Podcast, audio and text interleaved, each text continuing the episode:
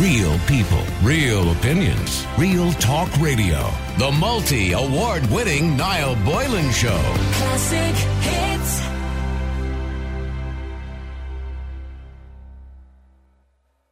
A new report has called for clarity on the relationship between government and NPHET and how key pandemic decisions were made over the last 18 months or so. And the study by legal experts from Trinity College has criticised a lack of transparency on how these decisions were reached and whether certain public health measures were actually legally enforceable. And to talk more to it is, the, or more about it, is the author of this particular report, Alan Eustace, who's a PhD candidate in Trinity College. Good afternoon to you, Alan. Hi, know. Thanks very much for having me on. Okay, what was firstly, what was the purpose of the report, or what was the the reasoning behind it? Sure. So, since the uh, pandemic started, Trinity have had a uh, law and human rights observatory set up to examine the government's legal response to the public health situation. And this report is, uh, I suppose, a culmination of our work. We've done, we've issued other reports, and you know, we've kept uh, publications going throughout. But this report looks at um, the legal responses to public health management, and we make a series of recommendations uh, that we hope the government will take on board for the remainder of this pandemic and indeed for any future crises that may arise. So we looked at um, the sort of deci- decision-making processes uh, uh, in between government and, and NPHET. We looked at the kind of restrictions that uh, that have been imposed throughout the pandemic, and then we also looked at the kind of supports that were made available by the state to individuals to help them to uh, navigate the public health situation. Okay, you, you found obviously we have to establish then the position of NPHET, and the position of NPHET as a public health emergency team would be to report to government with how they believe certain things would affect public health. Now, of course, according to the WHO, public health should also be considered to be social health and mental health, and that's the government's job. So the government should take information from NPHET, NPHET through full transparency and then make a decision on be it lockdowns or restrictions or whatever it happens to be and have an understanding of how it affects our lives in other ways apart from physical health. Uh, but you believe they weren't doing that. So, uh, as a matter of statute, the uh, the law requires that the Minister for Health uh, consult with the Chief Medical Officer in making certain kinds of decisions under the uh, relevant health legislation. Um, everything beyond that uh, throughout this pandemic has had very little statutory basis. So we don't have any legal rules that set up um, what NPHET is and what it does, uh, who is supposed to sit as a member of NPHET, and what is the procedure for uh, taking on board their advice and weighing it up against, as you say, other considerations that the government needs to, to take account Like of. social and mental health rather than just physical health, yes. And, and of Lot course, and to be fair to NPHET, that's not their job. You know, their No. job is physical health. Well, yes, and this is something that we flag in the report. So we say that look, if NPHET, NPHET has a very narrow range of specialisms uh, Yeah. among the, the members. The virology Um, aspect of it and the epidemiology aspect Sure, of it, yeah. exactly. Um, and there's been very little formal channel by which other kinds of expertise can reach government decision making. So in the report, we recommend that if we are going to rely on these sort of uh, public health teams, um, then we need to have a broader range of expertise brought in. So you need Okay, I, well, I think I suggested this last year, I think, when we were talking about it. Would it be a fair suggestion that NPHET, who are a team of a particular people, we're very all very familiar with their names now at this stage, that on a regular basis that they should be changed to avoid, I suppose, an echo chamber of some description? Uh, i- is that a recommendation that maybe that the team should be changed on a regular basis? Different experts be brought in with different speci- you know, qualifications and different specialities? Because you, you point out that in the report that essentially the emergency team, NPHET, had become the de facto decision maker.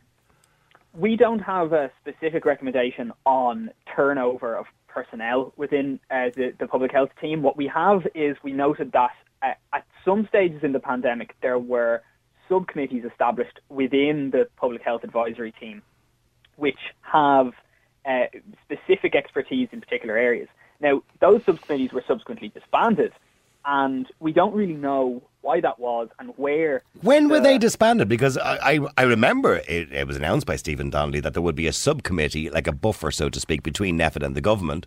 And are you are you saying now that that subcommittee is now gone?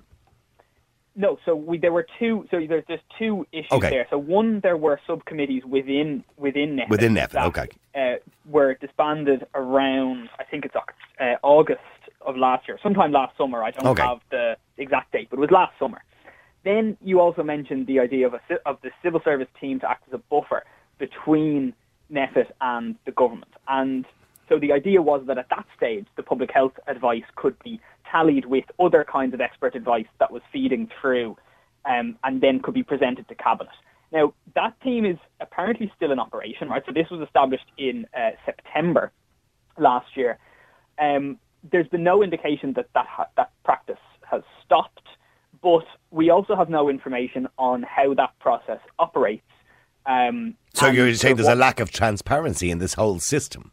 there is a significant lack of transparency. That is one of the key criticisms that we have throughout this report, Mm-hmm. not just in how NPHET operates, but other aspects of the pandemic response. Okay, uh, Um, you you also mentioned as well, and I, I'm sorry, I don't mean to rush you, but you also mentioned as well that some of the public health measures that were brought in weren't le- or were there was a question mark over whether they were legally enforceable. Now, in particular, what aspects of of these measures do you believe may have question marks over the legalities of the enforceability? So this is something that the observatory has been flagging throughout the pandemic. Um, there's, we noted that there have been four kinds of response by the by the state during the pandemic. So there's advice, there's what uh, has referred to as a civil offence. There's been a criminal offence, but with a reasonable excuse uh, defence to that, and then there are uh, offences where you have no um, defence of, of a reasonable excuse. Um, the problem that we've had is that at various different stages in the pandemic, the state has presented in, in kind of public discussions or in, in um, uh, questions from the, the media that something is a criminal offence when it isn't, that it, when it's only advice or where there's no sanction attached. well, it's a guideline essentially, rather than a legal requirement. So one of those we have was with uh, religious services um, for all of last year and uh, some some portion of the uh, lockdown uh, after January, Okay, um, where the the advice was that there should be no religious services. It was being presented that there was a, a criminal prohibition, but as far as we could tell, it was very tenuous as to whether there actually was Well, there is actually a High. Court challenge on that at the moment, isn't there, by Declan Ganley? I know Declan Ganley was taking a High Court challenge in relation to that. Yeah. So when that case initially came up for for hearing, it was uh, the, the state suggested that it would be moot, that there was no uh, legal issue to, to challenge because religious services were were reopening. Um, we don't know what the status of that case is at the moment. Um, it uh, this this report was done up to uh, April. So And would, would that apply, for example, to the, the big debate, of course, this week has been about confirmations and communions? So, and basically because they have a label of confirmations and communions, i.e., you can have a wedding, but you can't have a confirmation of communion, because that is government advice and a government guideline. Um, and according to the guidelines of Bord Fáilte as well in relation to carry, you know, having private events within hotels. So you're saying there's a there's a stark difference between a guideline and advice and an actual law, and there's a confusion to the general public the way in the way these are being presented by government. Absolutely. Um, it, you know, it's not our position to, to criticize any particular public health measures, right? We're not public health doctors. What we're trying to get across is the idea that uh, there are serious rule of law concerns that arise where the government presents something as being criminally prohibited when in fact it is simply advice that you don't carry out a particular thing. Um, and I think the example you give us that's going on at the moment around those um, religious sacraments, and, um, the communions and, and confirmations, that's another example of something that we've picked up on happening several times during the pandemic of a confusion between whether things are actually prohibited or not. Well, we of course Stephen Donnelly and, and Micheál Martin over the weekend condemned um, uh, the Bishop of Elphin when he said he was going to fire away and do them anyway, and they said he was putting lives at risk, etc., etc. But at no point did I think they suggested the Garda Síochána would arrest them. So, in other words, there is a confusion as to whether those things. In other words, we're telling people that you shouldn't do something, but we're actually really saying to them, "Listen, if you do it, you know, we're we're not going to like you very much, but it doesn't mean you're going to go to jail for it."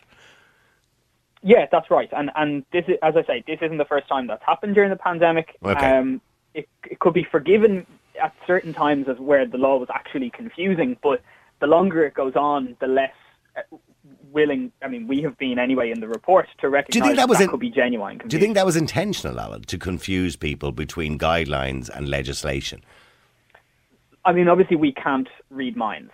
Um, some of my colleagues have noted elsewhere that it's becoming increasingly hard to believe that it's not intentional, um, that or at least that there aren't decision makers who are aware of The confusion. confusion that exists and have not uh, taken steps to correct any confusion that that is that they're Okay. aware is out there. Finally, in, your report as well, you also talk about power and you talk about NPHET. Do you believe, according to your report, that NPHET had too much power over the last 18 months? we recognise something that we've called a, an accountability gap, right?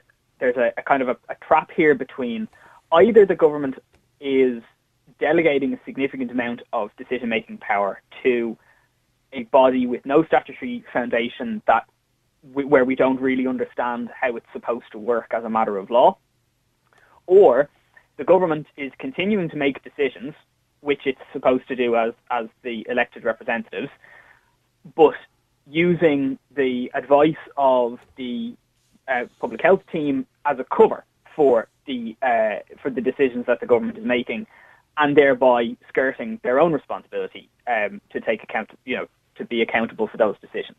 And, and, Um, and for that reason, they're allowing then NPHET to take the power, is what you're saying. Yeah, and Yeah. either of those is a bad thing, right? Because we think that we need to have, um, obviously, in, in any kind of public emergency, there are going to be compromises made on the ordinary processes by which government decisions are made, right, when there's an emergency situation. But democratic oversight remains very important, accountability and transparency remains important, and the rule of law remains important. And, and we And also those have to are point out that public health, pub- and we also obviously point out that public health is quite important as well, and that obviously a lot of people believe NPHET are doing a wonderful job, but there are others, of course, that, that criticise some of the, the decisions that have been made for the very reason that you're talking about in your report, which is the lack of transparency. I know the pubs and restaurants, for example, a while ago were calling for data. If you're going to keep us closed, you know, can you show us why? Give us reasons why, and, and, and give us some sort of transparency as to why you're making these decisions. And I think that's what your report focuses very much on as well.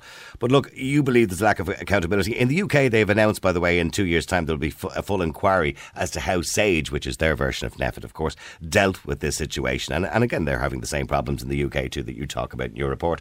Do you believe there should be a, a public inquiry when this is all over as to how decisions were made? And a public inquiry would be important for transparency and obviously not to make the same mistakes in the future if something similar happened again.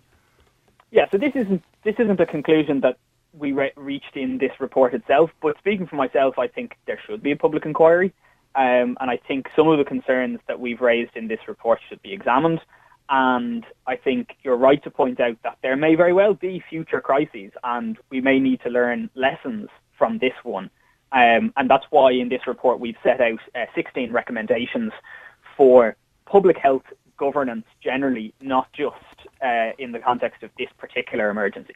It's a very good report. I've read a lot of it. It's a very interesting report to read. Just finally, what has been the reaction of NPHET and government, or have you had any reaction from NPHET and government uh, to your report? Uh, I haven't gotten any uh, communication directly. I don't. I don't know whether um, any of my colleagues have. Okay, because it's been all over the media today, so I'm sure somebody's going to have to react at some point to it. But listen, thank you very much indeed. Alan Eustace, PhD candidate in Trinity College and the author of this particular report. Thank you very much indeed for coming on the air today, and I appreciate it. Real people, real opinions, real talk radio. The multi award winning Niall Boylan Show. Classic hits.